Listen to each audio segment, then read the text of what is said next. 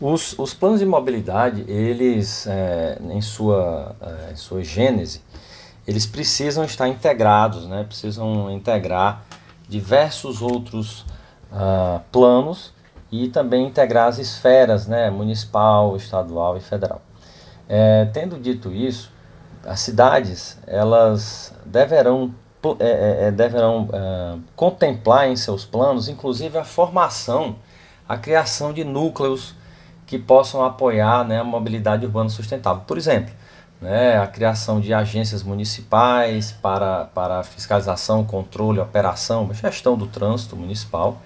Né, a, todos os planos de mobilidade urbana eles possuem metas, né, metas que, que vão desde uh, elementos institucionais, criação né, de, de departamentos técnicos, criação de departamentos ou, ou agências de fiscalização, criação né, de é, é, implantação de infraestrutura viária e metas que dizem, podem dizer respeito né, ao número de sinistros, inclusive.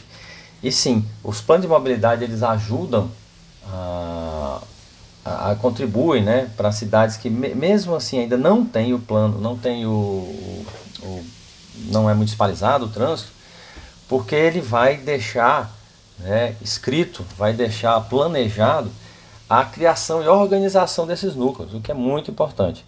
E dessa forma, né, a cidade já vai sim né, trabalhar de uma forma mais é, gerencial para redução dos sinistros viários.